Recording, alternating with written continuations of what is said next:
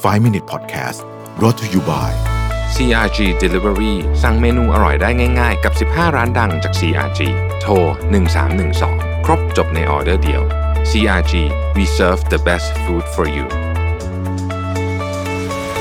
สวัสดีครับ 5 minutes podcast นะครับ คุณอยู่กับประวิทยานุสาหะครับ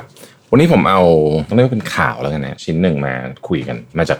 Tech in Asia นะครับเว็บไซต์ที่เกี่ยวข้องกับพวกบริษัทเทคโนโลยีในเอเชียต่างๆนะฮะปกติ Tech in Asia เนี่ยเขาจะมีบทวิเคราะห์เรื่องของสตาร์ทอัพเรื่องของอะไรดีนะฮะลองเข้าไปอ่านกันดูได้ วันนี้คุยเรื่อง Grab ครับ Grab ซึ่งเป็นบริษัทบริษัทแม่เนี่ยอยู่ที่สิงคโปร์นะครับมีข่าวออกมานะฮะใน Tech in Asia บอกว่า Grab offers no pay leaves reduced working hours to staff ก็คือตอนนี้ Grab มีโปรแกรมหนึ่งที่ออกมาชื่อว่า flexible working arrangement นะฮะเพิ่งประกาศมาเมื่อสิ้นเดือนเมษายนที่ผ่านมานะครับ ให้พนักงานเนี่ยเลือกสามารถที่จะ leave without pay นะฮะหรือว่าลดจำนวนชั่วโมงการทำงานลงได้นะครับ สิ่งที่ Grab บอกกับ Tech in Asia ก็คือว่ามันมีความไม่แน่นอนแล้วก็เรียกว่าความรุนแรงนะฮะของโรคระบาดเนี้ยอยู่เยอะมากนะฮะ แล้วทาง Grab เองก็ประเมินการไม่ได้เหมือนกันว่า การชะลอตัวของเศรษฐกิจเนี่ยจะยาวนานแค่ไหนนะครับ ดังนั้น Grab เองจึงมีความจำเป็นที่จะต้องมี action ออกมาเพื่อที่จะปกป้องกระแสเงินสดนะฮะแล้วก็ทำยังไงก็ได้ที่จะดูแลพนักงานให้ได้มากที่สุดนะครับ Grab เลยสนับสนุนพนักงานเนี่ยเข้าร่วมโครงการนี้นะฮะเพื่อที่จะเหมือนกับช่วยประคับประคองบริษัทกันไปนะฮะแอนโทนีชานเนี่ยเป็น Head of Transport ที่ Grab ที่สิงคโปร์เนี่ย ก็มีจดหมายออกมาบอกว่า Grab เนี่ยจะไม่สามารถที่จะ support หรือว่าสนับสนุนเหล่าบรรดาคนขับรถอะไรต่างๆเหล่านี้เนี่ยได้หากว่ามาตรการ circuit breaker ของสิงคโปร์เนี่ยต่อนานกว่าวันที่ 1 มิถุนายน คือตอนนี้ที่สิงคโปร์เนี่ยมีมาตรการที่เรียกว่า circuit breaker เนี่ยนะครับ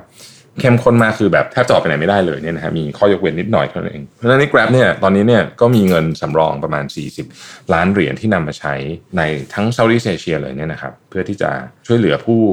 ขับนะฮะแล้วก็ partner แต่เขาบอกว่าถ้าเกิดว่ามันล็อกดาวน์นานเกินกว่าวันที่1มิถุนายนเนี่ยเขาคงไม่ไหวแล้วเหมือนกันนะฮะตอนนี้ภาพรวมของธุรกิจของ Grab เนี่ย รายได้ลดลงนะฮะ คือหลายคนอาจจะแบบเอา Grab ส่งอาหารเยอะแยะน่าจะดี คือ part นั้นน่ะดีนะฮะ แต่ว่าจริงๆ part ใหญ่ของ Grab คือ part ที่เป็นส่วนที่เป็นรถนะฮะ Grab คาพวกเลขเลขรถต่างๆ พวกนี้เนี่ยนะฮะ ผู้บริหารนะครับก็ลดเงินเดือน 20%แล้วนะครับ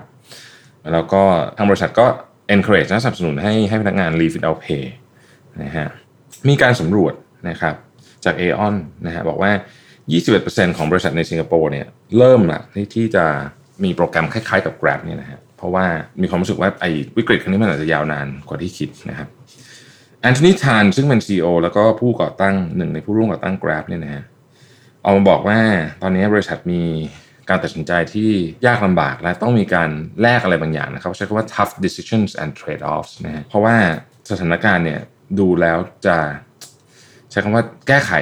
หรือว่ากลับมาเนี่ยได้ยากกว่าที่คิด นะฮะธุรกิจของ Grab เองเนี่ยที่เป็น ride hailing ก็คือพวกเรียกรถทั้งหลายเนี่ยแทบจะเหลือ revenue แบบน้อยมากนะฮะตอนนี้นะครับเพราะว่ารัฐบาลสิงคโปร์และหลาย ๆ ประเทศที่ Grab operate อยู่ตั้งแต่อินโดนีเซีย ฟิลิปปินส์มาเลเซียและประเทศไทยเนี่ย